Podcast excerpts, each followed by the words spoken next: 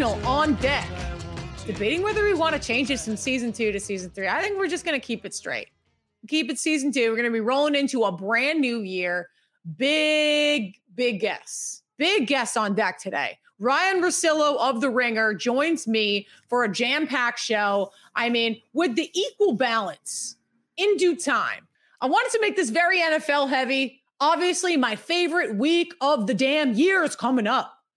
Saturday and Sunday of NFL wildcard weekend, you will catch me like a thousand pigeons littering your feed every five seconds. So I wanted to kick off the week with a great show. So me and Ryen Russillo, we talk a lot about the previews for this NFL weekend, a lot of NFC talk. I, we kind of just, you know, the the AFC it speaks for itself, and I think that we can save some of that for later in the weekend. I don't want to get too in depth on previewing these games because the AFC is just the powerhouse in the NFL right now.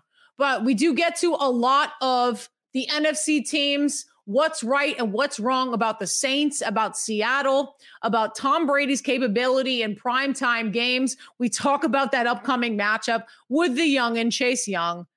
Is he capable of taking down Tom Brady as easily as he says he is? And then on the flip side of things, we get into a deep, heavy, heated conversation about the Boston Celtics. To me, and I've been saying this for those of you who have listened to the show the last couple of shows. I mean, I had I had Kevin O'Connor on to preview some NBA stuff because to me, I'm still knee deep in this NFL season. All of my eyes are glued. I, will focus on the NBA after after football season's over. After the Super Bowl, that's when I'm going to turn my attention. So uh, we kind of preview some of the big headlines for the NBA currently, and then just get into a heated battle about Danny Ainge and the Celtics and this current team. And uh, it's pretty exciting for those of you who love basketball. So, jam packed show. I won't waste any more of your time. Ladies and gentlemen, Ryen Russillo.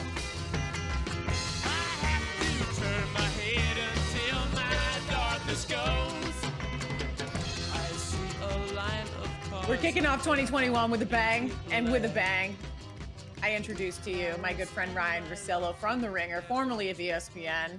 What's up, my guy? How, How are you? I'm good. How you? You're you're out in Los Angeles right now. I see it's a little overcast. You got that June gloom in the background there. FEMA saying that Los Angeles County is one of the most dangerous places in the country. Do you feel safe?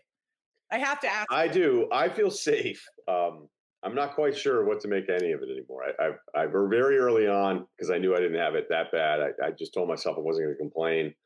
I, I, know that there's a lot of people dealing with it, but I don't. I just don't really know what. Like I, every headline now out here is so much worse than the one the day before. I know. And so, like, I'll look at some of these numbers and I go, "What does that mean? Like, is that real? Like, is this really happening?" So I'm not. I'm not disputing any of it. Um, I know that people get in trouble for doing that. I guess I don't know. But being near the beach, I, I really can't complain about anything. So I'm not going to. The only danger that you're seeing in Manhattan Beach or that area is like is like the, the jocks at the bar on the, on the what are the what's the bar that's on the beach that everyone goes to in the summer? It's like it's like the super jock place. Shellbacks. Shouts, yeah. What is it? Shellbacks. Show yes, exactly. Yeah. So those guys, those guys are awesome though. I'm I'm not talking about uh the guys that, that run it are are terrific guys. I've uh, gotten to know them because that was the place you would always go when you came into town. I mean, the first yeah. time I ever went there, I think was with a buddy of mine who was traded to the LA Kings. And that's always the story for me. Is the first time I ever came out here was a friend of mine got traded. We were like, "Oh, Los Angeles sucks. Like that's the worst." And he's yeah. like, "Yeah, why don't you come out and visit?" He's like, "My wife is super pissed off about it." And then we stayed in Venice for a couple days, and I'm like, this place is the and this is like the 2000 2001 Venice. Oh yeah, so, you, you, you got the you got the drug addicts and uh, you know the the guys that are strung out on the beach line and Muscle Beach and I couldn't believe it. I, would never been to Los Angeles. Like your brain yeah. is spinning. So back then, it was way before Venice was cool, and every guy that walks in Abbot Kinney dresses the exact same way now, but I was like, this is the worst play. I like this. I can't believe you're playing here. I can't believe you have to live here. I can't believe you have to raise your family here. And then he's like, let's go check out this place called Manhattan Beach. And immediately I was like, wait a minute, this is this is completely different. So yeah, we went to Shellbacks that afternoon, and here we are. I finally moved out here because I was, I was planning on doing it for a long time. So oh, I love. You're back in uh, Boston full time now. I am back in Boston full time, unfortunately. I mean, there's there's it's a gift and a curse. I feel like I'm super focused on my work. I don't socialize with anyone. If I go out, it's once in a blue moon and Greg Hill from the local radio station will drag me out and I'll get berserk on Hanover Street on espresso martinis and then I'll go mm-hmm. home, you know? So, you know, in terms of a social life, I have no social life, but uh, it's made me a lot more focused and tuned into with the sports world, especially just with everything that's going on with the Patriots and working for EI for um, you know, the six or nine months that I was and then leaving and deciding to go off on my own. It's it's it's been great. It's been great. It's a great restart. And I just am hoping that I can get back out to LA, but I'm not gonna go back out there unless I have a full-time network job. But you know, we're working towards that. So I, I mean, the only thing that sucks is that I'm just I'm sitting here and I'm cold. You know, yeah. I'm, just, I'm cold. Like, why do I need a space heater for everything? It's like East Coast problems. For you, it's eh, you know your your conundrum every morning is like, I have to wake up. I have a show. Should I put a shirt on? I, That's pretty much it. Yeah, yeah. You were they, you were debating you were debating whether or not to put a shirt on before the podcast. Am I right? I didn't know that we were doing video for it, so I definitely yeah. But I I think I've worn slacks, as people call them, old people, uh, maybe five times since March. And I know there's yeah. a joke in there somewhere, but it's just been basically all shorts the whole time. Like I don't. I don't. None of us have to do anything. I, you know, I, it's for those that are sitting at home, and my job is to wake up, talk about games that I've watched the night before, I mean, it was a weird stretch with no games, but then I just got to work on all the other stuff. So I've tried to make the most of the time. But yeah, I mean, it's a little warmer here. Although I do miss Hanover Street. That's probably oh. once I was I was so broke when I lived in Boston that people were like, "Do you miss it?" And I go, "Well, I didn't really have the greatest time. My apartment sucked. You know, yeah. I, I, didn't have any money. I was grinding, and then for a couple the last few years, I was driving back and forth to Bristol, sometimes three or four days a week. Like I get up, drive. Yeah, I'd, I'd wake up at I don't know. Well, I go to bed at like 4 a.m. because I'd be driving back from Bristol if I didn't want to get a hotel in Connecticut. And yeah. then I'd go play pickup hoops in Watertown. And then by the time I get out of my car, or, yeah, and like back then you didn't keep your phone with you all the time. So yeah, I think I probably had some sort of iPod when I even played basketball. The whole point is like I would get back out of my car in that Watertown area there where the gym was. And then I'd see a missed call from 860 in Connecticut. And then I would just drive back to Bristol and then I do a shift, come back at 4 a.m., play basketball again, and then it would happen. It would just keep happening over and over again. So whenever anybody's like, "Do you miss it?" I go, "It's not an anti-Boston thing. It's just the fact that I didn't have anything going on other than being decent at pick up basketball. I got to play in the middle of the day, so that was so, about it." Uh, yeah, yeah, two two peas in a pod, much of the same. But you grew up in Martha's Vineyard, and I can remember my first interaction with you. This was when I, I just I want to get nostalgic on this. Okay. Now I'm worried. Yeah. baby. This was when my mother used to cut out clips from the Boston Globe and like put a little highlighter on it and leave it on my desk. She's like, I found this wonderful article about this guy named Ryen Russillo. Look at he got a spot on Scott Van Pelt's show, and they did this whole feature on you. And she's like, she's like, this should inspire you. I had no idea. It was completely unprompted. So I gotta say, like, my mother's gonna be happy that you're on the show. You know, well, that's very nice. That's very nice of your mother to do that. But I, I remember too, like ESPN took this PR pic of me before then, and I, I look like I'm dying. And I, I said, look, I know I'm not the most photogenic person, but is there any way we could have a different picture in our PR? Like, I had, I mm. went and took in-house PR photos probably 30 times at ESPN. We have our own studio. It's an Instagram influencer's dream. All the different paper backdrops that you can roll down, all this different stuff. Yeah. But for whatever reason, I, I think there was someone in PR who didn't like me. They kept putting out this picture of me that's just horrible. So I know that your mother didn't look at that picture and go, "Hey, this guy's terrific." She liked the story better, so uh, that's what I'm going with. Like, she's not superficial at all, so I appreciate that. I had this headshot when I worked at NBC Six in Miami, where I loved it. It was super great, and um, I didn't realize I had this beautiful blue dress. My makeup was great, I had green nails, like lime green. This is not like like key lime green that were semi chipped. How the hell no one told me like, Court, take your baby nails off. But like I was like, I love this headshot. It was like, who wants sports? This they were like, we're not using anywhere close to. I think they used my building code. Like it's the same thing with you. Like they took a picture the first day, your hair is all raggedy like mine is now, and they're like, oh, smile. I think yeah. they do that for like every credential, every screenshot. Credentials are. Oh, I mean, I started looking terrible on purpose just to see how bad I could make them. And again, I mean, I'm I'm not telling you I'm a 10 over here, but some of these pictures I go, oh my God.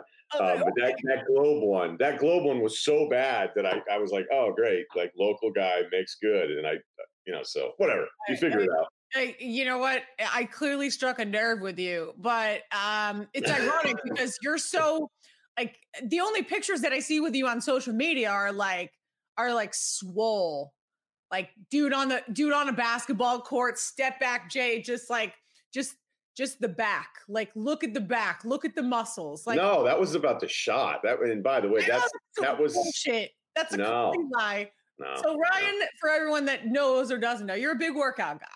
So maybe I'm just insecure though. Maybe it has nothing to do with working out. I, what? What? what?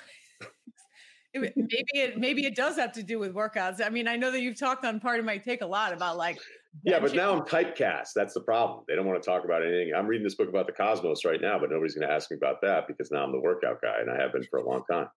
So, so I mean, what's your what's your workout routine now? Hey, you have been suffering. Like, what's the quirkiest workout or eating habit that you developed over quarantine that you just need to get rid of? I, I feel like there was a segment that I really want to do, and I was gonna. You can't figure it out. You're stuck. What? No, Are I was stuck. Am I stuck?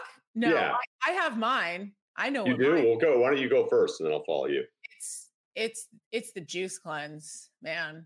The uh, the amount of times and that I'm sitting here with like a bottle of juice that I'm like, all right, I'm gonna do juice for five days, and then I finish. That's it. You don't eat any food. No, and you know what? It's really weird, and I'm not saying this at all because I I do I sustain myself, you know, with uh, water and uh, coffee during that time. But at the same time, like it clears my head. The less that I eat, the like the the stronger I feel emotionally um like thinking creatively like I, I wake up early i go to bed late i like i'm just nonstop but it's just i'm at a point where after i finish this juice cleanse that i'm like i don't know what to eat now you know it's bad. And I'm I'm just I don't know. That's I don't have an issue. What you're not getting any protein going here? No, but then I usually do. But then so then I'm sitting in my apartment. I'm like, all right, salad, and I just want fish. Okay. You know, fish is expensive. So I go to a, you know, Italian restaurant down the street. If I get a salmon, it's 25 bucks. So I have to make it myself. And then my whole kitchen smells like fish. I don't, I'm just, yeah. I don't, uh, this is a whole like, I need to figure out like a new mm. eating regimen. I'm de- deciding like plant based, if that's my thing. I have a lot of allergies, food allergies. So, like, I can't really do a lot of these specific diets. I'm not really like so keto, but yeah, if I do, it's a very clean protein.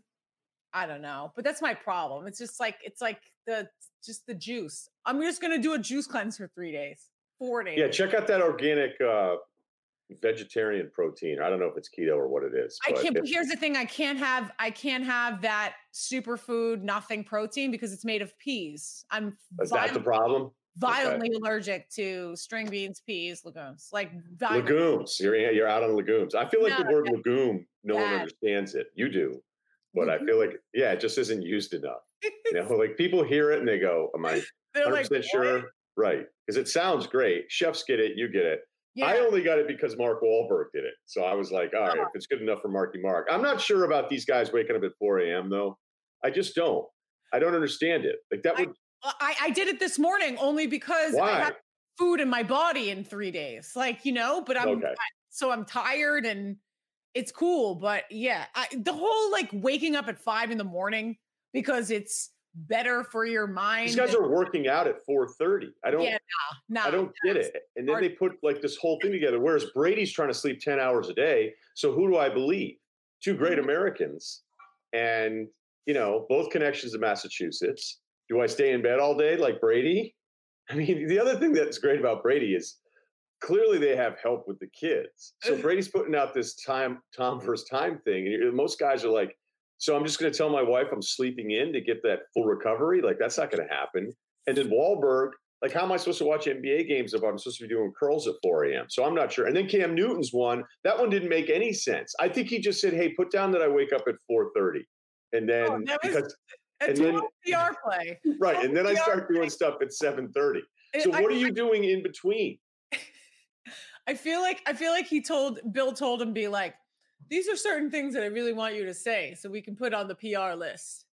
I have he might have done it. I don't know. Tom Brady. He wakes up right. at 4:30 in the morning. He's a team player. He's a team guy. I'm gonna keep him in the whole season. Yeah, I didn't. I don't know. I, that one was that one was weird because it was like normally if you're gonna say that you wake up that early, we need the details for the next three hours. We don't.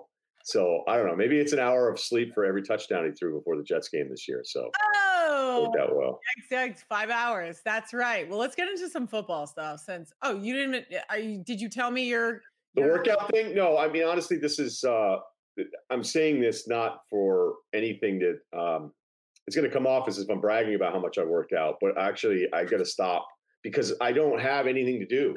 I mean, I look, I do, I work, I have my stuff, I watch the games, I have the writing stuff, but I built a squat rack and a bunch of stuff in my garage. I moved in May, so I moved in the middle of this thing too.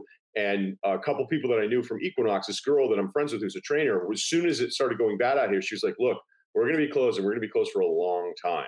So immediately I was on road trying to buy up whatever I could, figuring, all right, you know what? I've never wanted to be a workout at home guy. I like getting out of the house, especially because I'm home so much because of work. And I like going to the gym. I like actually, even though I'm by myself a ton, that that mild interaction for an hour is important. You know, say what's up, bullshit. You know, answer some questions about the NBA, and then get on get on to my business. Dude, you have you have some regulars. You definitely have some old guy regulars that like that hit you up and smack you in the ass. Hey, hey Ryen. Good. Well, oh, you saw that. In today's climate, I hope that doesn't happen. But I would say that uh, when when friends of mine from college or my fr- friends will be like, "Wait, so if you're still you're not if you're like it must be," and I go, "Yeah." Usually the guys that are really really excited are, are guys that want to know about whether or not the Red Sox are going to pick up another pitcher.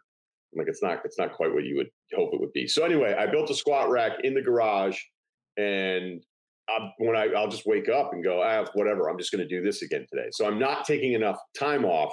So therefore, I'm constantly hurt all the time and I just go, who cares? It doesn't matter because I just want to go and work out, self exertion, get a little bit of a sweat, and then it resets my day. I used to be a workout in the afternoon guy. So as soon as I would get, I would go into ESPN early all the time. I was not a, I'll show up and just wing it. I used to go in super early, do all the work. And then the minute the show was over, I was fucking out of there. I don't know if we can swear or not. sorry. No, and no. Then, uh, like uh, this is a this is a uh, this is an R rated show. Okay, there we go. So then I would work out, and then I'd cook and then I would watch games. That was the East Coast schedule. I never thought I'd be a morning guy. I didn't really like it. Now I'm waking up early and I'm working out in the morning. But the problem is I don't feel right unless I do it. So I'm doing it more. So that means at this age I'm just hurt. So that's my workout tip, kids. Enjoy. Okay. Well, yeah. you got to do that rest and recovery kind of thing. You need to get exactly. like blow up leg, you know, that blow up leg situation. The blow up leg thing that for recovery. Yeah, know, no, I know what you're talking about. Yeah. I had yeah. a caddy stay with me right? He's a pro jock. Yeah, he was a caddy who uh, he was a PGA tour caddy, and so when he stayed with me every day after the round with with the golfer, he would just load up the legs. That was a steal. Anyway, so yeah, I know what you're talking about. That wasn't the best story I'll tell today on the podcast. I promise. Yeah, yeah, yeah, for sure. All right, let's get into this slate of NFL games. It's been a very slightly exciting season, and by slightly I mean pretty shocking, entertaining. The fact that Dr. Allen Sills, like a you know a, a three year old slapping a band aid on the NFL, has managed to have all 265 games, 256 games. Maybe I'm a little dyslexic today. All of the games in the NFL were played, and we are heading straight into a wild card weekend. Probably one of my favorite weekends. And I'm not really a big March Madness gal. I actually that's the start of the NFL uh, off season and mm-hmm. no, free agency period. I'm really headed headfirst into NFL free agency and and couldn't care less about March Madness. I, you know, those days where everyone takes off and you know every every jock in Murray Hill is running to the bar and skipping out on their Wall Street jobs. You know what I'm talking about. You know the vibes. I actually love, yeah. I mean, that's my favorite. That a lot of times I try to find a way to, to get out of work myself. Yeah. So love- it's a personal favorite for everyone, but I, I'm just saying that I'm going to rank the NFL wildcard weekend ahead of that. And uh, there's a lot of topics that we want to get to, but I gotta I gotta hit you up like it, Ryen, you do a great solo show. And I gotta say, there's not a lot of people that I can listen to solo, not even Colin Cowherd. But I ripped through that entire Ryen Russillo Ringer show where you went solo dolo, an hour and what, 10 minutes? And it was solid. It was just nonstop. It was nicely segmented. I got to tip the cap, and I hope that I can do as good of a job today with you on the pod. But um thank you. Yes, yes. Um, so the 32, you you have this thing where you give uh, team awards.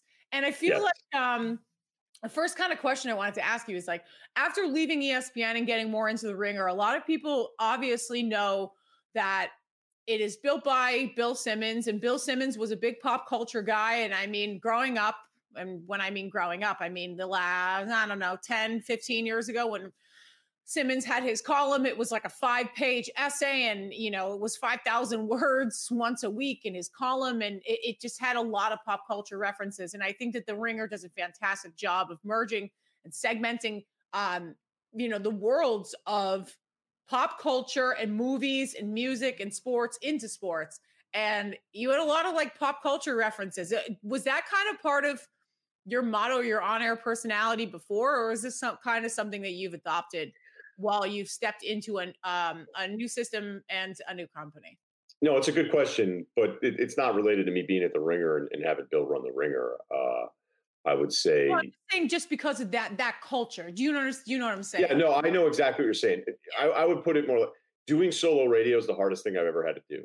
Yep. And compared to solo po- podcasting, it's, it's not even close. So solo radio, there's very few that are really good at it. I, I almost think it's you know, even if somebody offered you a ton of money for it and and you could do it, you're like, man, there's just going to be days where you know your show's not going to be that good, and that's that's yeah. the worst feeling. And at least having a partner and somebody you trust and respect, and and that's reciprocated, that you can, you know, at least play off of them or set them up a little bit more if you're just not feeling. I mean, that's again, it's three hours every day, five days for me. It was ten years, about just under ten years in that kind of slot, and so I have stretches where I was solo, not being solo, and the point, the reason I bring all that up is that I tried a million things. Okay. I would try all sorts of stuff. So I was doing stuff like this for a long time, but it was a really good example of understanding it and, and it taking a long time to kind of find your voice and what works and what doesn't work. Big college football fan. So in 2006 or 2007, I think one of the first years, first year I was at ESPN was 2006. I did an ESPN rankings preview of the college football season. All right. And this is when I had back then we'd have this six hour show on Saturdays. It was called game night. And it would go from seven, yeah, 7 p.m. to 1 a.m. And those are the shows. That was basically the only shift I could get back then for about a year or so. Right. Mm-hmm. So I would just think, how am I feeling six hours? And then what can I do that I can actually repeat later on? So I spent this is so this is classic me back then too. I would prep like crazy and then use like 5% of it. It took me years to realize, like, hey, maybe just prep stuff that you're actually going to use on the air because this yeah. is the most inefficient way to do this. You're going to drive yourself crazy. So I went through and took all top 25 teams and put five teams on an index card and then put out every single returning starter on offense and defense, offensive, defensive efficiency, uh, strength of schedule rating, projected strength of schedule. It could be this, could be that, high end, low end. I did it for all 25 teams, Courtney and I did that segment. I would do five teams each segment, so that would be five segments, and then I repeated it again, and it was a ten segment thing. And a boss was like, "I know how much you work on that. I can tell how much time you put into it." Yeah, that was nauseating to listen to. okay, and it was. And but then I'm like, "What are you talking about? I took forever on this. I give you all of this information," and they're like, "Yeah, but there was no." There was no discussion you yeah. were just reciting notes to us yeah. for yeah. an hour and 15 minutes, and then you did it again later that night. Like you didn't even figure out how to make it. So the whole point of the 32 NFL awards is normally I wouldn't do that, except it was the end of the season. I was usually doing between three and five, and I would expand a little bit more. And I was trying to give you on the podcast now that you know I've been doing it a little while. I try to do almost like a solo radio part that I'm really proud of because I also don't have to do uh, you know, I don't I don't have to do what would it be 15 segments a day, 45, 60, 75 segments a week. I can do 3 a week and hope I nail it as opposed to 75. And the, the the whole point of it was I know I can do this, but if I make it quick and I make it funny and then I actually try to put them in an order where I felt like if it was going in the wrong direction, I would bring it back in. So I hmm. actually did spend some time on organizing it, but it wasn't. Yeah, it wasn't anything. I get the point on the ringer part of it, but I've tried a million things, and so many things don't work that when I find something that does, I knew I was like, hey, I can bring this back and it'll be fine. It's so funny that you're telling that story. And there was a story too at the end of your podcast that someone had called in. They're having power struggles with where they were working, and you kind of gave some insight into the industry. But, you know, just even telling that story reminds me so much of my first year at NFL Network, which wound up being my last, um, unfortunately, because of all the budget cuts. And they sent me on the road to do Thursday night football. And here I am. I mean, I had multiple people calling me, especially Aditi Kinkhabwala. They're like, Are you are you getting the Aditi treatment? They threw me into the fire of 15 different locker rooms. Uh, every single week, I had to basically crash course on a different locker room. So I wound up on all of my hits Monday crash course, Tuesday on air, Wednesday on air, Thursday on air at six, five in the morning, crash coursing and doing all of my research. I mean, uh, going through on each side, doing individual matchups, defense, the numbers, um, you know, topic discussions of each side of the, and I wound up basically like giving so much information. It was so informative. And they were like, that sucks. Yeah, no, it's true. This yeah. sucks like not only are you reading off of a card, but like there's no authenticity on this. There's yeah, it's a lot of great information, but I mean, on one side, it was like this was my crutch, and it was like I was just losing faith because I said, like, what the hell else am I supposed to do?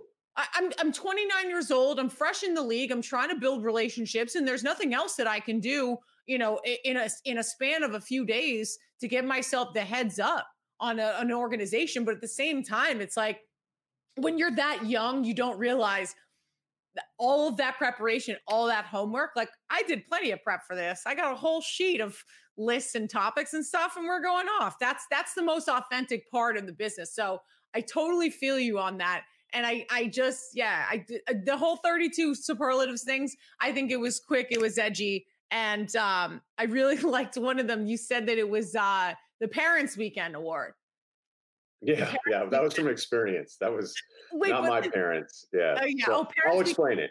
There, there. Wait. So there's also too. There's this whole story about Parents Weekend for hockey players. I forget. It might also be part of my take talking about Parents Weekend and how like the dads would uh, the dads would go bananas uh, for hockey weekend. Like the kids, the kids were like, "Dad, you got to go home." But it was like it was a frat house party where the dads would black out, they puke, and like I was like, I can't remember, but when you said parents' weekend, it made me laugh so much. So that was my favorite of the 32. Can you explain?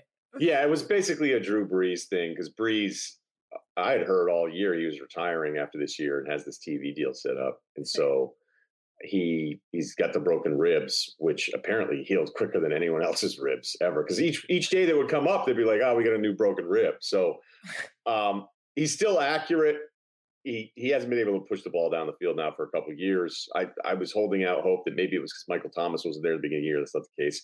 And when you watch it and then you look at the numbers too, he just he didn't get ball, ball down the field. And and even though I picked the Saints to play the Chiefs in the Super Bowl, I am worried um, about you know some of these teams now it used to be about can you stop the run? Can you run the football? Now it's like can you come back from a 10 point deficit at some point? Because that's just the way the offenses are and how quick the scoring is. It's not like you're holding teams at 10 12 points they used to when we were growing up. Um, or i probably should say i was growing up courtney. But um, the reason i brought it up was i'm not sure. He's older. He's a little beaten up. And I'm just not sure if he's going to make it. And it reminds me of a few of the dads over the years that would show up to college, especially because I went to UVM and it is a fun school. Burlington's amazing. I stayed there for years after the fact. I still miss it. I still go back twice a year. Uh, if I lived on the East Coast, I'd probably spend some more time up there, maybe even move there, especially doing what I'm doing now. But I would be like, man, so and so's dad. We're like, we don't know. I'm just trying to think of like a fake name or something, but we'd be like Steve's dad. We're like he's he's gonna try to stay out with us, and then it'd be late night, right? And you go, all right, like you made it to last call, and we know you partied, and yes, thanks for paying for stuff, and this is this is kind of fun, but now we're actually gonna try to like talk to girls at a late night, and we can't. You're a hundred. Like we can't. We don't know if this is gonna work yeah. you're in the you're in the mix and it's a little weird and then like then you'd have a really weird parents' weekend dad where you know the girls are kind of flirty with him because the dad's partying and he's drinking in the in a parking lot or something, and he's got his flannels on, his UVM dad hat on, and then he's getting like weird where you're like, no, she doesn't actually like you, so and so's dad. Like this, yeah. your, your your your wife is back at the Sheraton Like, what are we doing here? So yeah, dads lose their shit on parents' weekends because they kind of want to relive it again. Because the problem is, is all the 20 year olds don't realize like this is it. This is like the most fun and the freedom that you're going to have that you don't understand in the moment, which is sort of the, the whole point of this. And the father's looking at them going, I would give anything. I would pay, if he's making a lot of money, I would pay anything to be 20 and to have this night again because it doesn't exist and he hasn't had anything like it for decades. So here he is, Parents Weekend. Drew Brees is also secretly a big lacrosse dad. During the PLL championship right. this this summer, I, someone was saying, I think it was during our championship game for Major League Lacrosse, one of the players who was out of the tournament was texting me. He's like, Drew Brees on the, on one of their semifinal games. He's like, how much did they pay them? I'm like, he must have paid them. They must have gotten paid six figures to have him do it. But actually, he's just a big lacrosse guy, and I I feel like I you know that that conversation is definitely valid in terms of Drew Brees being the old guy. And I got to agree with you. Uh, speaking about the Saints, this you have to give credit to. This is a team that has three years of heartbreaking back to back losses and they keep coming back. So the comparison to the old dad coming back, I mean, he's just going to keep he's going to take the L every parents weekend and he's going to keep coming back and back and that is a credit to the versatility and uh you know, I mean, just just the the ability to thrive in situations. They got their entire running back room taken away last week, and they were able to pull a guy like Ty Montgomery was on the Jets roster a couple weeks ago. Um, Emmanuel Sanders stepping up for Michael Thomas, nine catches, 60 yards, and a TD. It's not fantastic, but what do you think about this Saints team going into the postseason? Because I feel like as Scott Hanson on Red Zone often says, he says, you know, it's like the witching hour when wins become losses and losses become wins. I feel like there's a lot of these teams in the postseason, uh, and we'll get to a lot of them because I got a lot of thoughts about this upcoming weekend, uh, especially with the Saints. This is the final trip for me, and I think for a lot of people to say that Drew Brees is going to be hanging it up after this season. I, I you know, they're going to have to go on the road in order to make a postseason run they're a tough out, but I'm not so sure that their defense or or or their roster is going to solidify them. And eh, you know, they're going to go home with a consolation prize of sweeping the NFC South. Yeah, you know, every every loss they had this year was close. I mean, they got up to the weird one and two start after that opening win against you know Brady, with all of us were watching because we want, yeah. want, to see how this plays out. And then the rematch is is arguably like the worst Brady game that we've ever seen. But every game was close. They still find a way um, with Taysom, who I can't believe the faith they have in him. I just I don't I don't get it. They paid him all this money maybe I mean it's hard to tell Sean Payton like I'm not sure you're right about this with quarterbacks and offense, but it doesn't look great. It doesn't look like great. But now you don't have to worry about that because they've got Brees back at least to make the right decisions. Uh, it's really always been about the defense and the personnel. I, I feel like their skill guys, even beyond Thomas, are are kind of underrated. Um, I know Kamara. You know, as obviously everybody knows who he is and with the six touchdown game and, and all the fantasy championships that he won for a bunch of people. But I don't know that they get mentioned enough with that group. But defensively, at least players that have played that I've had on my podcast, and, and I would agree with them, is that when the D line is right, it's really imposing. The yeah. secondary is a little bit older, but I don't I don't look at it as a surprise of, of them being able to go toe to toe with any of these teams in the NFC. I just I just don't. I mean, they've already shown it twice against Tampa. The Green Bay game I know was was close. But there's just between that and then Chicago coming in, where I think Chicago in a weird way going eight and eight, making the playoffs means another year of like just dragging out the same thing that you've already seen. So I don't look at any of the other teams saying, hey, New Orleans has a really hard time matching up with them because I think the foundation of who they are as a defense allows them to make up for the fact that they're not going to score a million points like they used to have to in the past. Because I don't think Brees is capable of that unless they just run the hell out of football. I just I feel I, I I agree with everything that you're saying, and I feel like the Saints again, as I was saying, they have the ability to win. They have the ability to adapt and to thrive, and it's remarkable what they've done with backup quarterbacks. You got to think about Teddy Bridgewater. Teddy Bridgewater and Matt Rhule's system, even earlier this year, was pretty great, but now it's kind of like I mean, he got benched for PJ Walker for the former yeah. NFL guy on Sunday. So clearly there's something that is there's a rhythm and a rhyme to the reason if I said that right. Um, with Sean Payton. Oh, wow. And um, I, you know, again, I, yeah, it's just man, eh, you know, they they do have the ability to keep moving on. Another team too. I, I just I think that the NFC, at least in my perspective, is kind of like Swiss cheese. There's one or two teams that stand out. They're clearly the weaker conferences, you know, from the the the, the games that we saw this past weekend from these AFC powerhouses. And, uh, you know, the Chicago Bears to me, when you're talking about them in the postseason, I really feel like this is really kind of a consolation prize, once again, using that term. Uh, for the for the front office and for Ryan Pace to continue his job and you know for Matt Nagy to continue and say hey maybe Mitch Trubisky wasn't such a failure after all. They're kind of saving face. And uh, you know I, am not I'm not so sure that they're going to make a, a good postseason run. But one of them that's actually rather interesting to me is the Seattle Seahawks, and it comes on the news on the heels of the news yesterday or a couple days ago that the Detroit Lions were interested in going after and trying to poach General Manager John Schneider, who is a tremendous personnel guy.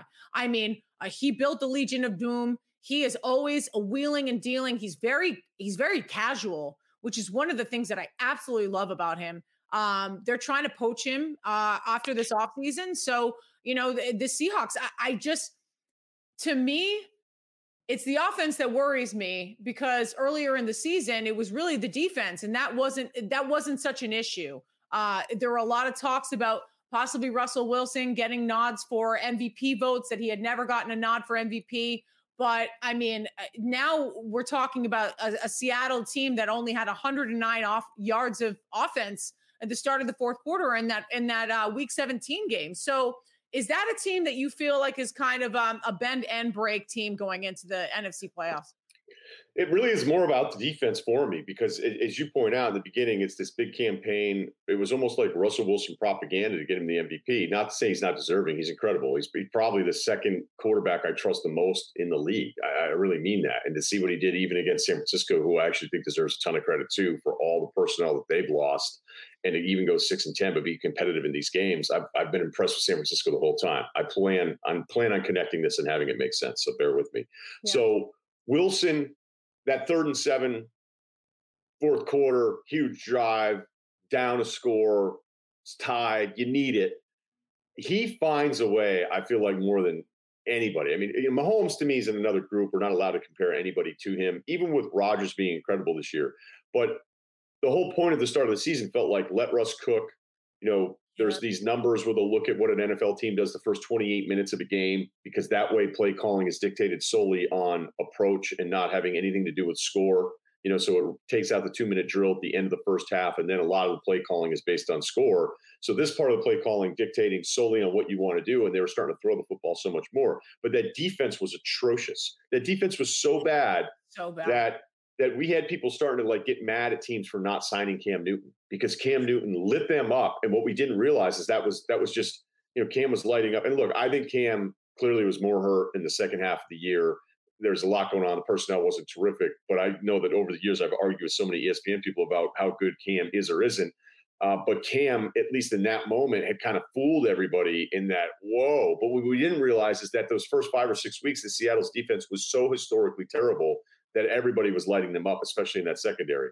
So, you know, Adams is back, I think, around week nine. There were some numbers I was looking at with Seattle where week week nine to week 16, it was actually a top 10 defense. You know, you look at the opponents, you're cherry picking there a little bit. So they're better than they were at the beginning of the half. But back to your Russ point, I still trust him, but that offense, you're right, has fallen off but I feel like it fell off because Russ started making throws that were uncharacteristic because he knew his defense couldn't get any stops for the first half of the season. So that's where I think if you really look at some of these teams, one of my favorite examples of it is that Denver team after they won the Super Bowl with Elway, or excuse me, with uh, with Manning. That defense still was incredible, Courtney, with personnel and what they were able to do. But eventually you're sick of getting stops when your offense never does anything. So they started saying, hey, this Denver defense has fallen off. And I'm like, I still think this group is awesome, but you're just not going to try as hard when you know you can't do anything. And in this case, I think Russ and that offense started really trying to push it more because they felt like the other side was just going to give up six anyway. So there you go. Back to Tom Brady and the Bucs. It worried me a little bit about Tom's capability in primetime games, whether or not things were going to start clicking for him down the stretch. And, and clearly, um, Father Time has not caught up to him yet. And he's continuing that late season sharpness and focus that down the stretch, he's just going to be more driven than ever.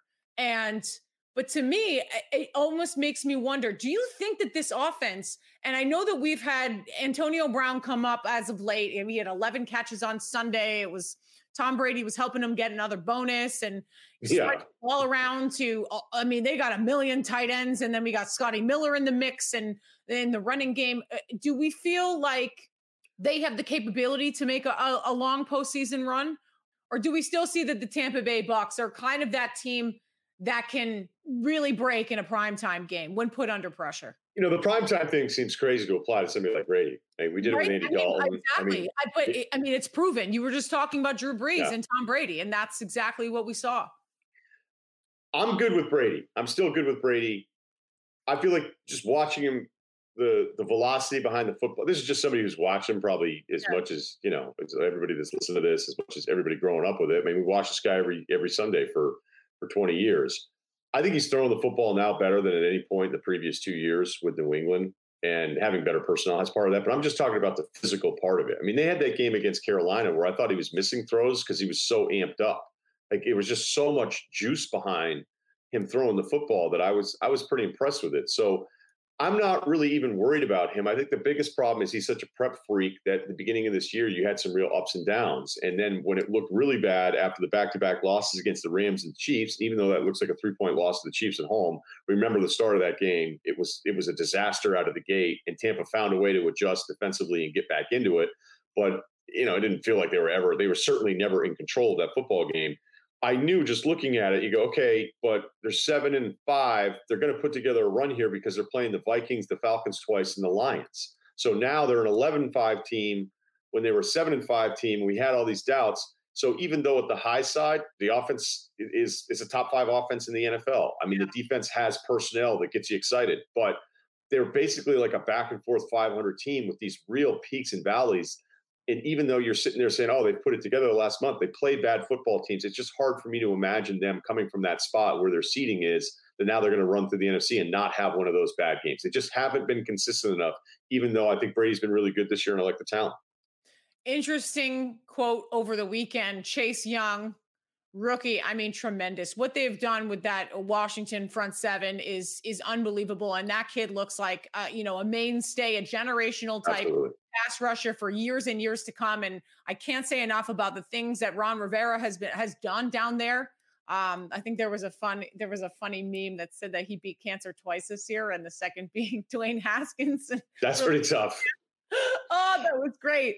However, one of the big things that I saw over the weekend was Chase Young super excited. And I mean, listen, he's got the chops. I'm reading this Brady Belichick book from Michael Holley. And it's actually, it's just so great because it's like running down memory lane. And they, you know, often point out some of these guys that are brazen and have the leadership skills. And a lot of people are saying um, that Chase Young is comparing him to um, Ray Lewis, which is the craziest thing ever. Some someone in that locker room was saying that, you know, he has the leadership and the vocal ability as Ray Lewis, which obviously remains to be seen in the couple in the years to come. But one of the things that he said as he ran off the field, he said, I want Tom Brady.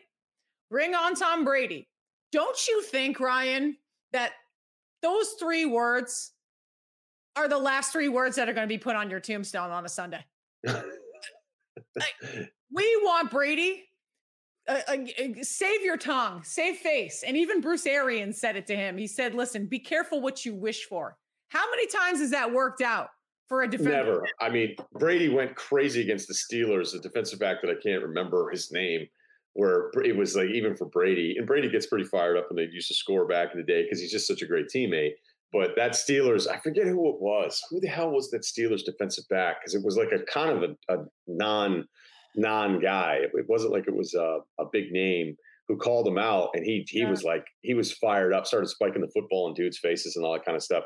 Uh, look, Chase Young's been terrific good for those guys. You're seven and nine. Yeah. You know, you guys are seven and nine. I mean, that's why like this whole Joe Judge thing, him freaking out. I get it. You know, you're doing the football guy deal. You went six Smith. and ten. Smith like I, Anthony, I don't want to hear it. What? What's that? Anthony Smith is the guy you were thinking. Anthony about. Smith. Good call. Yeah, can't believe I forgot that name. Can't believe I forgot that. Here's a funny thing. Did you know that the Patriots had their eye on and they had the potential to draft Troy Polamalu? But there was a rush of new um, uh, free agent signings, including uh, Rodney Harrison, among others, that they signed and decided to pass on Troy Polamalu. Could you imagine Troy Polamalu on the 2003 New England Patriots? I just the thought of that makes my head explode. Yeah, he would have been a legend. Although I loved Rodney so much oh, in San Diego, and then watching, getting to watch him every week, and also realizing how much it sucked to be in the defensive backfield as a teammate. Because back then, if the pile was still the pile, he would just kill shot anyone. It didn't matter. It didn't matter. He, the, the friendly fire from Rodney Harrison, he just, but I loved him, and he's such a Belichick guy that that's one of those signings. So yeah, you're right. I mean, it would have been awesome to have Polamalu, but I would have hated back then when I cared about the outcomes a little bit more. I just loved. I was like, I can't believe you're getting Roddy Harrison because I loved watching him in San Diego so much. He was my favorite Patriots player. It was the first jersey that I ever bought, and when he tore his ACL in the 2007 season, I hung the jersey over my bed in college. And you can imagine the reaction from a couple of Jets or Giants fans that I had over in my apartment to see that they. Wait, where'd you go? There, I went to University of Maryland. Oh, that's right. Yeah, you're a terp. same as your guy, Scott Van Pelt. That's I think right. that was why my mom cut out the article because SVP is a Terps alum. It had nothing to do with the vineyard this whole time. It was just about being a Terp. That oh, makes sense. It's exactly, exactly. It was just about being a Terp. But yeah, Rodney Harrison to me, I used to embody everything that he was. It was like i really. So you were a lot like Rodney Harrison. Oh man, I just I, I, can remember my senior year at varsity soccer, and I I was like I I I was like I want to embody Rodney Harrison, and I just had that whole energy, that like violent energy of that like firing teammates up and just going after every single ball and just being aggressive on every play. He was my favorite player, man. I can't I can't say that Mud. Well, I mean, there's a few of them that tops, but um, he's definitely he's definitely very high on my list. Yeah, I loved him. I loved him. Got to meet him a couple times, and uh, you know, he just uh, to be that tough. To, you know, because so many guys want to be tough guys, and especially if you're an NFL player, like you, you want to be known as a tough player. You want to be known as a guy that would do anything for his team. But there's a lot of guys that want to play that role, but don't really have it upstairs. And with him, I just love guys who there's absolutely no doubt in a fight this is somebody who's going to just go as, oh. as hard as he can. And, and, I mean, how can you forget when the confetti fell? I mean, with us last play, he broke his arm and he came back out on the field and his arm was like dangling like this. And then he pushed the guy out with his broken arm and he's in the, he's in the sling as the confetti's coming and he's crying. Just memories, memories. Yeah. Uh, Good know, stuff. Patriots greats. I got to recommend though, you're talking about reading books. I, picked up. I'm deciding that this year is going to be the year that I'm going to read just about every single sports book that I can uh, imaginably put my hands on. I know Jeff Pearlman has like nine of them, Sweetness, and he writes new ones every day. But uh, Pearlman's USFL one is so good. Uh, really? Uh, the Lakers, the newest Lakers one, we had him on my podcast. Pearlman really does a great job with these. He, so. interestingly enough, so he, after college, I took a Mediabistro course. Do you remember that website? They used to offer like classes, online classes, and I took a sports writing class, and he was my professor. Oh, no kidding! What year was this? Eh, this was 2009. And yeah, at that point, I yeah, at that point, I was hoping I was getting things going a little bit. I, my desperate years were 2000 to 2002, three. So that was that was my stretch. Well, I mean, I just didn't know what the hell I wanted to do, and I wanted to get into the sports eh, broadcast. How was he? Because he's really personable guy. Yeah, he was fantastic, and he was so thorough. And I really wish that I still had that lesson plan because I listened and I participated, but I didn't submit a paper at the end because I had this whole plan that I wanted to interview Jerry Remy, and I wanted to get it out that he was like still smoking cigarettes after he had cancer. So I did this whole interview and. It was super elaborate. I, I think I talked to Wait, him. Wait, he did it? He he said, "Hey, I'm still smoking." No, I got finally to that last question and I chickened out, and I like asked. Yeah, no shit. Which I, I mean, he eventually he eventually wound up admitting because I, mean, I know, but I, I can't like That's crazy. I oh, would so, never ask somebody that. Oh, oh no, gosh. I mean, I was aggressive. Listen, there's a reason that I made it to the top as fast as I did. Come on. But I asked him, and I did this whole thing, and I did this whole elaborate, um, you know, broadcasting thing. Um, and I wanted to do this whole feature. I just chickened out. I was like, I can't do this. And but me and Jeff stayed in close contact. And I mean, wow, what what a mentor to have that early in your career even though i didn't go down the print path that's i mean he's a tremendous he's a tremendously talented writer and i think he had just finished sweetness that was the that was around the time the same time yeah i i didn't read that the usfl one was terrific the cowboys one he's done two of the lakers ones the most recent yeah. one too was crazy because it it was all these interviews that he'd done for years where everybody who basically interacted with kobe was like he sucks and so um, then, you know, no. unfortunately, Kobe dies in this awful tragedy. In a sense of like personality wise, that he wasn't nice. Well, I mean, there's a lot of ways we can go there. If we go from just a teammate standpoint, like no one liked him. Yeah. No one liked him. He was impossible. He was impossible to deal with. So the whole, I mean, that's that's according to these accounts. Um, Wow. You know, Shaq, when, when you go through the Shaq and Kobe stuff, and I remember reading about it all over the years. I mean, this is a time where like that was that was whatever social media was. You know, you would, yeah. I would read the LA Times online back in Vermont, going, "What the hell is wrong with these guys? Like they're yeah. so good and they're constantly fighting, and it's actually incredible. It's incredible to think you could have two guys, Hall of Famers, two of the 15 best players of all time. I mean, you know, I'm not turning it into a, an all-time ranked debate here. I, I don't feel like doing that, but they're on this team. They're in their prime together, and and they they can't stand each other. And you're like, well, who's right? And then people in the media had to take a side. So if you were a Kobe guy, then Shaq wouldn't talk to you, and vice versa. And if you try to be down the middle, they'd be like, no, you need to pick a side. I mean, it's actually pretty crazy when you think of the drama, which the NBA is far more full of than than any of the sports.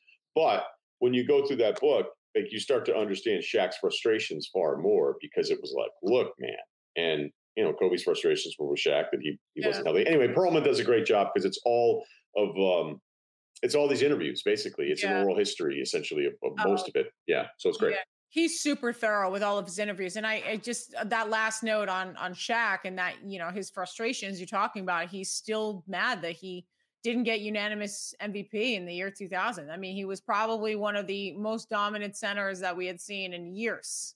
And That's because one guy voted for Iverson. Yeah, exactly. Yeah. I mean, and that guy was connected to him in Philly. I mean, the, the voting is absurd anyway. Uh, and I always hate that Curry gets dumped on because he was the first unanimous guy. And you're like, all right, but the only reason like the two other guys haven't been unanimous is that some hometown reporter decided to hook up his guy. So whatever. Speaking of the NBA, yeah, there's a lot of drama. And uh, to be honest, Ryen, I, I think that I'm a product of my environment in the sense that when I was 26, that was when I first started auditioning in NFL Network, and I was told, you better drop everything that you have and you better study the X's and O's of the NFL and you better eat, sleep, and breathe that shit. And at that time, I had covered the Heat to their second straight NBA title and that team with LeBron and Chris Bosh and Ray Allen and step back, the comeback with the Spurs and game six. And man, I was infatuated with the game.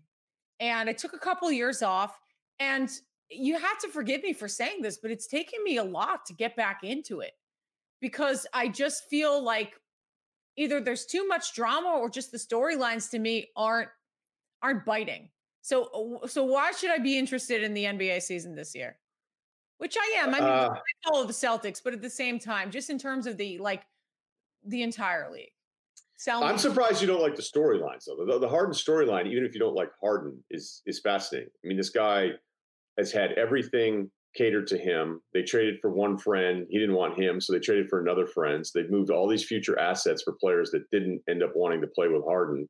They've they've made this entire offense work to put him up there historically with other great offensive players that are just better than him. So some of the system, as great as he is, and he is really, really good. Oh, yeah, um, some of these some of these comps are absurd. And then he decides, you know, I'm not going to follow any of the protocols coming back because he'd already had COVID before the bubble, and tweets out a bunch of or it was Instagram emoji stuff, and then get broke breaks protocol again. But since they had other COVID positives or COVID contacts that they ended up suspending the first game against Oklahoma City. So it actually saved him like half a million dollars because he wasn't being punished for missing a game because of his own lack of protocol. Because then the game was so. I mean, he's guys are selfish. I get it. Special people that are really good at what they do, like the best in the world, can be tough to deal with and can see the world in a, a very, very narrow lens where everything pertains to how it makes them feel better. But Harden, this city that has defended him against guys like me who just kind of like, look, I know he puts up numbers, but I can't stand watching this. And they lose all the time in the playoffs, except for one year.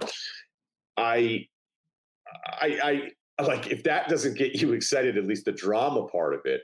I mean, this league is either the drama completely turns you off or you can't get enough of it. It is the biggest soap opera. Every six months, there's another star that wants out. I understand, like when my friends go, "Hey, that totally turns me off." I don't tell them that they're wrong. I understand, like, but it's great for content. It's great for TV shows. It's yeah. great for radio shows. Back in the day, I used to take July off all the time because I was like, all right, finally I get a break. Finals are over. The draft is over. Free agency. I'll stick around for a couple days. July ended up becoming one of my becoming one of my highest rated months because of that NBA stretch for those first couple weeks of July because people were like, what the hell is next? I mean, out of nowhere, you know, Russell Westbrook was traded last year. Yeah. Um, out of like that was late in the game everybody looked at Kawhi Leonard, Courtney, as the perfect spur, gets it. And you're like, wait, he's sitting out an entire year because now he's mad? Like Kawhi's doing that? And then people are learning, like, wait, Kawhi might just be like about himself in a way that we never ever imagined. And he's really good and it's worked out. You know, it worked out in Toronto and the Clippers yeah. did everything to go ahead and get him. So the uncertainty of of what's happening and who's the next guy to be mad is an entertaining discussion. It can be a turnoff. So if you're not into that, I get it. But that would be my my hook because it's the biggest soap opera in sports. I got to think about it because uh, you know there's some storylines that I'm watching and I'm just like, okay, like even during that Sunday night game, it was like I kept getting alerts for Steph Curry for 62, you know, 62 points, which was amazing. I love the Draymond Green was it Draymond Green? They're like, oh, combined 63 points. was it him? Yeah. It was just kind of a playoff that, that he scored nothing. Um, I, I just I it found, was yeah right he had one point the yeah. storyline for the NFL being a little more interesting. I listen I, I guess that I just it's it's one of those things I just got to bite my tongue and be like listen you got to get back into it. I feel like I just am sour about the fact that I just I don't find I'm watching these Celtics games and sure, Payton P. Rabbit Pritchard drops what 28 points coming off the bench. One of the more underrated, you know, uh, NBA draft signings, or you know, for the Celtics. Can Jaylen Brown still do? I was watching this this this Celtics game, and them just uh, playing just sloppy, uh, you know, up court, up tempo basketball, and running up, and them losing in the last second. But they had like a ten point lead against the Rock, uh, the they had a 10 point lead against the Pistons, and then they lost in the last second because Marcus Smart took some, you know, 18 foot jumper. I, I found I was just like, how is this exciting ball? How am I, as a fan for the Celtics? I, you know, Jayson Tatum individually, very exciting. I love who Jaylen Brown is. I love his personality, who he is as, you know, uh, an, an activist for social rights and um, you know, everything that he is off of the court. I think he's a fantastic uh, player on the court. I don't see this team gelling the way that a lot of people are. Even though I had Kevin O'Connor on this podcast and he said, listen, I think that the Celtics are in great hands. I think that the future is very bright. I think what Danny Ainge did with picking all three of those draft picks was exactly what they needed. But part of me is also thinking the chemistry in this team is not good and and I, am not really so sure that Brad Stevens is the guy. Uh oh, here we take go. Him down the stretch. Yeah, the anti-Brad stuff in Boston is really weird to me. And whenever I'm home, I'll, I'll usually catch it. It depends, obviously, because look, they've won games. Uh, it's not like they, they're a bad team here. So there's some stuff. First of all, you being more interested in Week 17 in the playoff matchups of the NFL than the second week of the NBA, that's you're you're making the right decision there. All okay. right, so you shouldn't you shouldn't feel right, any right, kind right. of guilt whatsoever about any okay. of that. But as far as let's start with Brad. All right, Brad, when he first came out on the scene, that number one seeded team, like 57 wins or something like that. That's an incredible accomplishment. That wasn't a great basketball team. All right, they should have yeah. lost to the Wizards in the second round, but that Wizards team was the softest group and mentally like not tough players. They just all wanted to stick their chest out and they were all soft when it came down to it. And the Celtics were a better team, team. And then guess what happened? They get smashed by LeBron and the Cavs, who didn't yeah. take the regular season as seriously. So for Brad, I'd say this is the only playoff series losing against Miami where there was an expectation that he was going to win. Because even in the seven game series a couple years ago when Kyrie couldn't be bothered to come by, like the Celtics shouldn't have won that series against Cleveland, but that Cleveland team wasn't that great. And they went to seven games with the Pacers the first round back then. So what happened was Brad, you're like, oh my God, like look at this. It's way ahead of schedule. Brad's amazing you have idiots like me, and I didn't do this, but I at least brought it up as a topic is that how important is Brad compared to a player when this entire time, this league is about players. It, it's never about coaches. Coaches can get you up another step or it can get in the way of your development, but nobody's taking the Orlando Magic to the NBA finals just because of X's and O's. It doesn't, it doesn't happen. If you don't have one of those 10 guys, you don't really have a chance to compete for a championship. And usually most teams have two of those top 10 guys, right? Yeah. So there there was this part of Brad, like one coworker that I had completely lost his fucking mind on it was if you could have any player or coach, how many players would you take to start your franchise before you take Brad Stevens? And he was arguing like four or five players before Brad. So then Celtics fans are this is how they're being introduced to him, as if he's this ninja who sees the game in a way that no one's ever seen the game and that he's going to elevate it. And when I would argue the Miami series loss is the only one where you go, well, that's one they probably should have had, but probably is probably a little arrogant. I mean, that series seriously could have gone either way, and they ended up losing it. So, um, you know, losing players, that's another thing. People are mad if you're anti Ainge, which happens on talk radio there a lot. I hear it a lot. At least I was back. I was back right before the holidays, so I was hearing a ton no, of it. It's definitely it's nonstop, and I mean, there's definitely certain people that drive the narrative, and I think that you and I both know who exactly. Well, I worked with some of those people, so I worked with like, hey, I don't really have a take. I don't want to put any time into this, so I'm just going to say Ainge sucks all of a sudden. Here's here's the best way to look at it.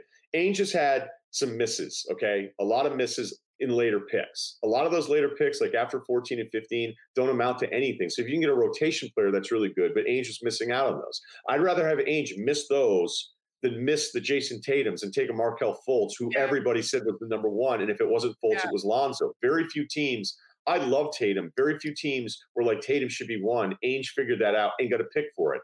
Ainge figured out Jaylen Brown when the after that Simmons and Ingram part of that draft. That draft was a mess. Nobody wanted even three. Like you didn't know there was a bunch of different scenarios. People in Boston wanted Kris Dunn. So Ainge hits on the Tatum's, hits on the Browns. Is smart enough to not extend Horford. Okay, is smart enough to know that I can't pay Gordon Hayward all of this money, even though they still made a competitive offer. So then the other anti-Ainge people are like, "Oh, he keeps losing these players." It's like, no, no, no.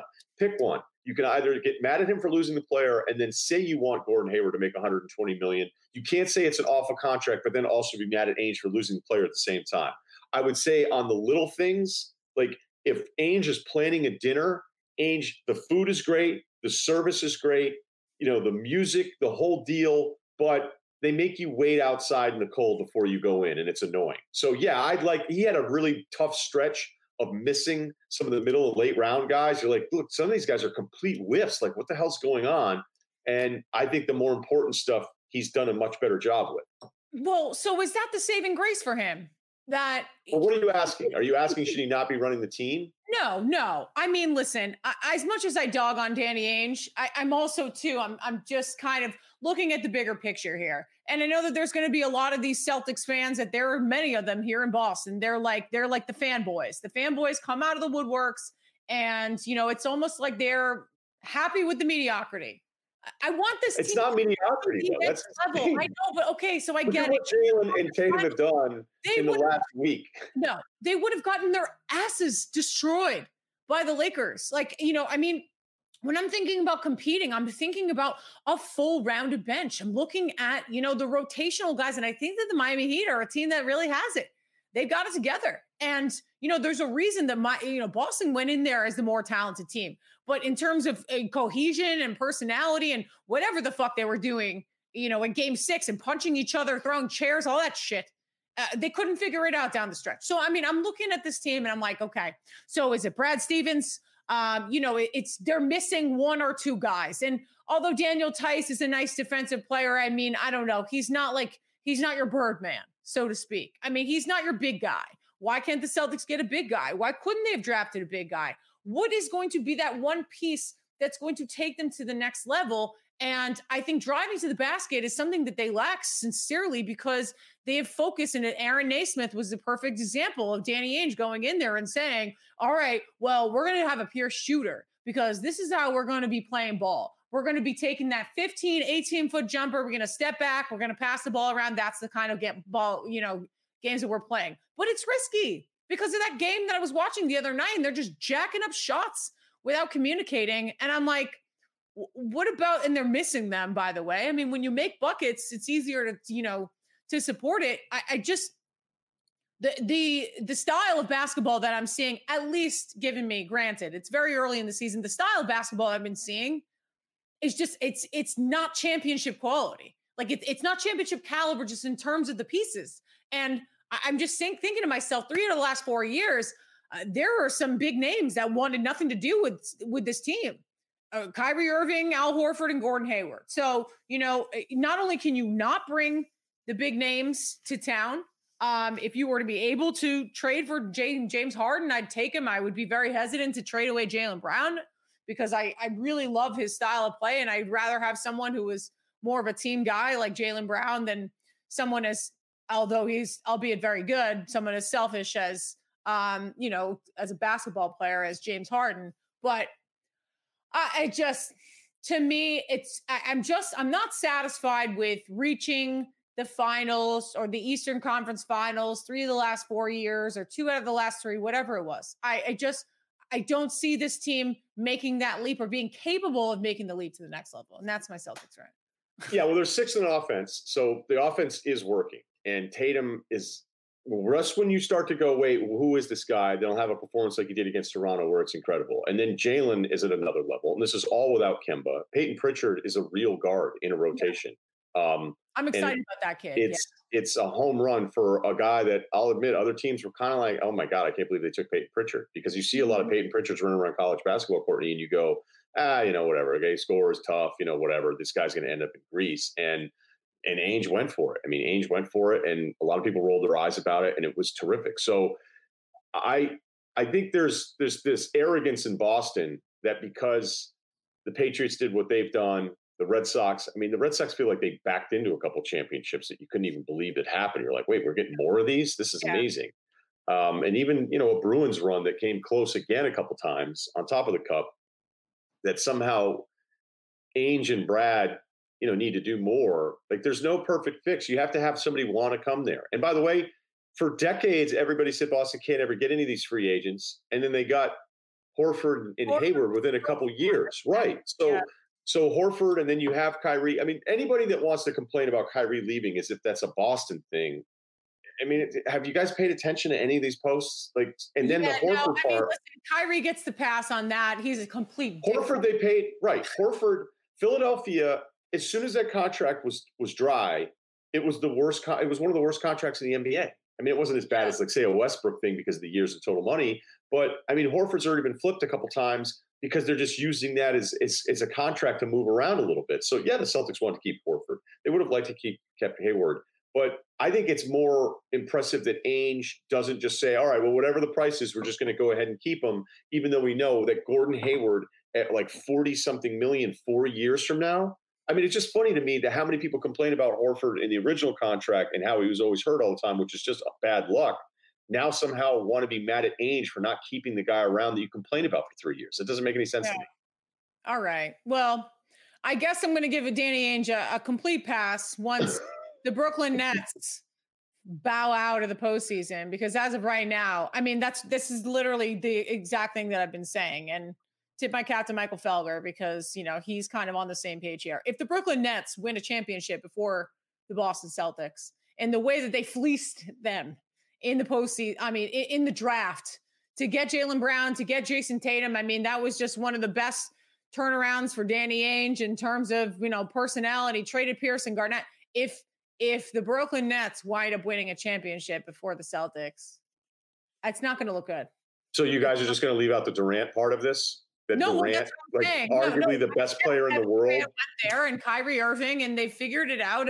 Well, that's what I'm saying. Yeah, but that doesn't have anything to do with Ainge Boston. It doesn't have anything like Durant going to Brooklyn, and if they win a title, it doesn't mean that you're supposed to like take your Celtics hoodie off. Like that's the stuff I don't understand about talk radio in that city anymore. I just because, don't. I don't get because, it. I mean, that's you know, like you did all of this and you've been working so hard on this team, and boom, lightning strikes, and and the Brooklyn Nets were able to figure out a super team that's going to take them to an NBA championship, and and, and you're still sitting sitting on the outside looking in. That's that's not a good look, Ryen. Oh, I think it's you such a loser mentality. That. Yeah, I don't. I, I it would not even like one. If I were working the Celtics there wouldn't be one second I would waste on going, do you guys see the Brooklyn standings? Like this is going to be even worse for us. The, your goal is your goal. And, and Durant going to Brooklyn, this is why I'm, I love not doing talk radio anymore. Or maybe I should be doing it again because this maybe. is this is mind blowing to me that you would you would go, you know what? Can we find another way to make it suck worse? yes, we can. Here we go.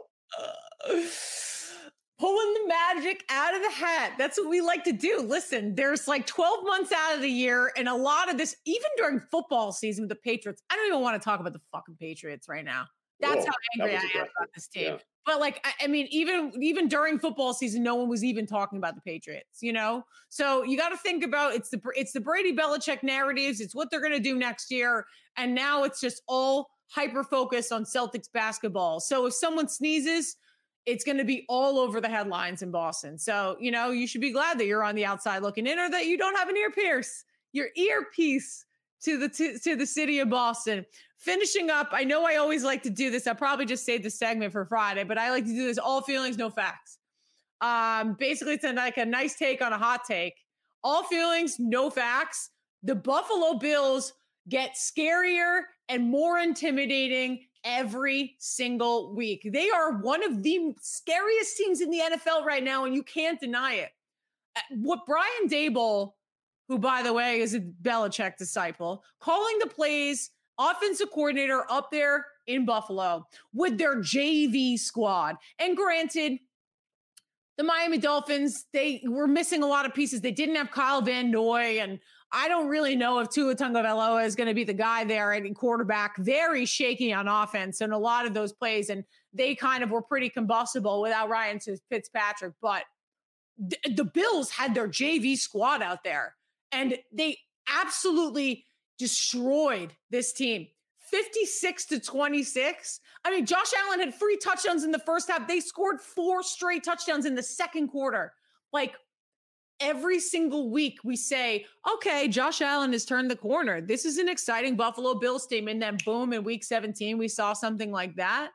Pulling guys at the practice squad. You want to talk about practice squad guys? You know, uh, uh yeah, uh, Pittsburgh Steelers going after Tom Brady. I mean, they got practice squad guys like Antonio Williams coming off and you know making big runs. And um, I, to me, the defense has gotten stronger. That was their weak point. They rested Tre'Davious White in that last game. I'm I'm not I'm kind of I'm debating. I'm kind of vacillating between the Baltimore Ravens and the Buffalo Bills, but they might be my surefire pick to make the Super Bowl right now because it is uh, it, it's it's unbelievable the the type of football and the level of football that they're playing right now. I can't believe what happened with Josh Allen. I mean, there were moments last year where you know the Thanksgiving game he was good, so I thought, yeah, if you just watch the Thanksgiving game, and then he had that throw against New England, it kind of made it feel like they were down at the very last minute, and you're like, I don't know, that's not really what I saw from him. I, I, kept looking at somebody that I felt a little bit like Mitch Trubisky, where I go, this guy's gonna be looking for another job in a couple years, and now he's incredible. He's incredible, and I normally after two years you you probably know who your quarterback is going to be. Yeah. And i thought i thought we knew. I mean i you know the most of the arguments are based on no no no what, what are you talking about? So like do you actually think josh allen's going to be really good or are you emotionally attached to the bills and you're hoping that you're right? So that's why you're going to argue that he's going to be really good and he's been he's been a completely different guy. Uh, every number will tell you that. The beginning of the season then he had a little bit of a dip and i'm like oh we're going to have a bit of a correction here people figuring him out and then he takes right off again. So the bills defense you know it's it's not it's it's better, you know, because there are times saying. Right. It's not perfect, but no. And I don't know if it's strictly, you know, sometimes it's as simple as like, hey, it's the schedule stupid. Um, but when you look at some of the stuff they're going through, like they're not, they're still top 10 against the run. They're like borderline a top 10 defense here, but they played a string of teams that you would think we're going to struggle at least somewhat offensively. I mean, including New England in this. So yeah, let's go through it. Yeah, Miami, and I, I'm with you. I love Tua in college. I love him coming out. This does not look even. Sure. I'm not sure he's got it. And you know what? There were a doesn't couple look like him. no, there are a couple people who are doing, which pissed me off because I was like, "What are you talking about?" Everyone in Miami, they're not going to take him. They were talking about them taking Zach Wilson third overall. You know, or like, who the hell would do that? You know, this is this is a one quarterback. They're going to ride with this guy, and that's typical of everything. I mean, he's got a bright future, but I'm just not really so sure he can be as successful as a quarterback in in the NFL. It's kind of it's it's too early for me to give up on him because I watched all of those Bama games. I, I saw it. You know, I've seen it in person.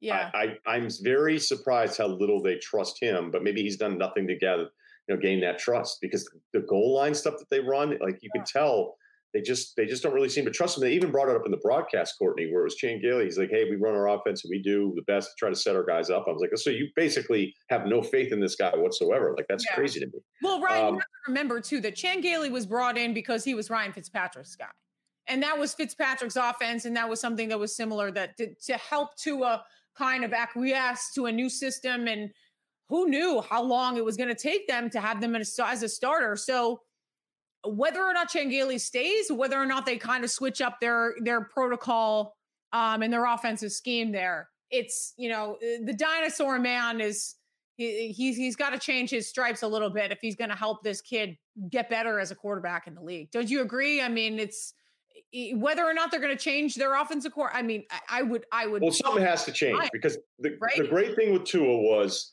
his manipulation of guys down the field. And I brought mm-hmm. this up the other day, like that throw he had against Georgia to win the national championship when he came in for Jalen Hurts. Yeah. Like I go, oh, that's right. Like that's one of the greatest throws in college football history. And it's this deep shot where he he shakes a safety away on this one on one, times it up perfectly. And I go, that's that's right. Like I don't get to see that anymore. And I know this could be stay. I mean, I can I could look it up here if I want to. I guess I'll just do it to see if it's still true. But when I was looking at the Dolphins' uh, pass catching stats, uh Gesicki was number one in yards per catch. Like that's that's a problem. Yeah. If, if he's not, I think it's uh well now it's Preston Williams who's had only 18 catches. So like the guy they actually go to. I mean, yeah. DeVante Parker's numbers are down. So it could be personnel, it could be them not trusting him. He's so good on those slants. He's accurate. He's decisive. He had all of these things that I really thought could make him a really good quarterback in this league, and it has been bad. It, it's it's been really bad. So I, it, the one last thing I'll say about that, and then I'll let you go, is that I mean, for anyone to come in and say, "Oh, well, you know, he doesn't really have the weapons on offense." Who does in this league? Like eh, th- that kind of mentality. Josh Allen. You know, yeah, oh yeah, I mean, like, literally Tom Brady, who ordered and demanded that he have all the toys in the book. Who really has the best weapons to make their offense succeed? I mean, like this thing, like oh well, you know, he's not. I mean, good quarterbacks they make. Um, yeah, but it's tough when you're young. I mean, you, not a poop. I mean, do you know what I'm saying? Like they make good things out of. You're watching too much Brady, I think. Right. I mean, okay. Um, um, uh, Russell Wilson. I mean, yeah, he made DK Metcalf. He made Tyler Lockett, and you know, you're not going to get those uh, gang gangbusters wide receivers like when you make a trade in Buffalo for Stefon Diggs and you got a revision, you know, a revival, career revival of Sammy Watkins. But like anyone that's going to go in there and say, what we saw what happened in, in Philadelphia, it wasn't the offense and the offensive weapons that was the issue. It was Carson Wentz, the quarterback. So, uh, I mean, yeah, get him some more offense, get him some more weapons. But I mean, to me, it just seems like this kid is young. He's up and coming, and he just needs a big target. Who doesn't love a big tight end? Well, we know they love him out there in New England. So yeah. that's been his number one guy is, is the tight end from Penn State. And I just think he needs a little bit more. If you're asking a young kid to come in and, you know, Brady, Brady did it. Like Brady was propping up all these bad personnel decisions. Yeah. That's that's what's crazy about it. You can't ask you can't ask a rookie to do that. So yeah. Brady was good enough to figure out everything at pre-snap, and then they get into those those quick routes right off the line of scrimmage, the slot guy, and, and Brady just you know that was that was handing it off for him, and it's it's it's hard. It's almost impossible to expect any rookie to come in and be able to do that kind of stuff. Clearly, he is not a system quarterback, as we all had assumed. Ryen Russillo, the great Ryen Russillo, where can we catch you? Give me some plugs. Yeah, just uh, the Ryen Russillo podcast, the Ringer, part of uh, Spotify. So there you go. I really appreciate you coming on the show and helping me out, giving me some giving me some big 2021 clout. I appreciate you. Yeah, no problem. I uh, hopefully you know keep me updated on everything. I know you will on everything and uh, this upcoming year, and I appreciate the time. Thanks for hanging out. Thank you. First first flight out to LA when I can. I'm out there. That's, All right, sounds good. All right, thanks, Ryen.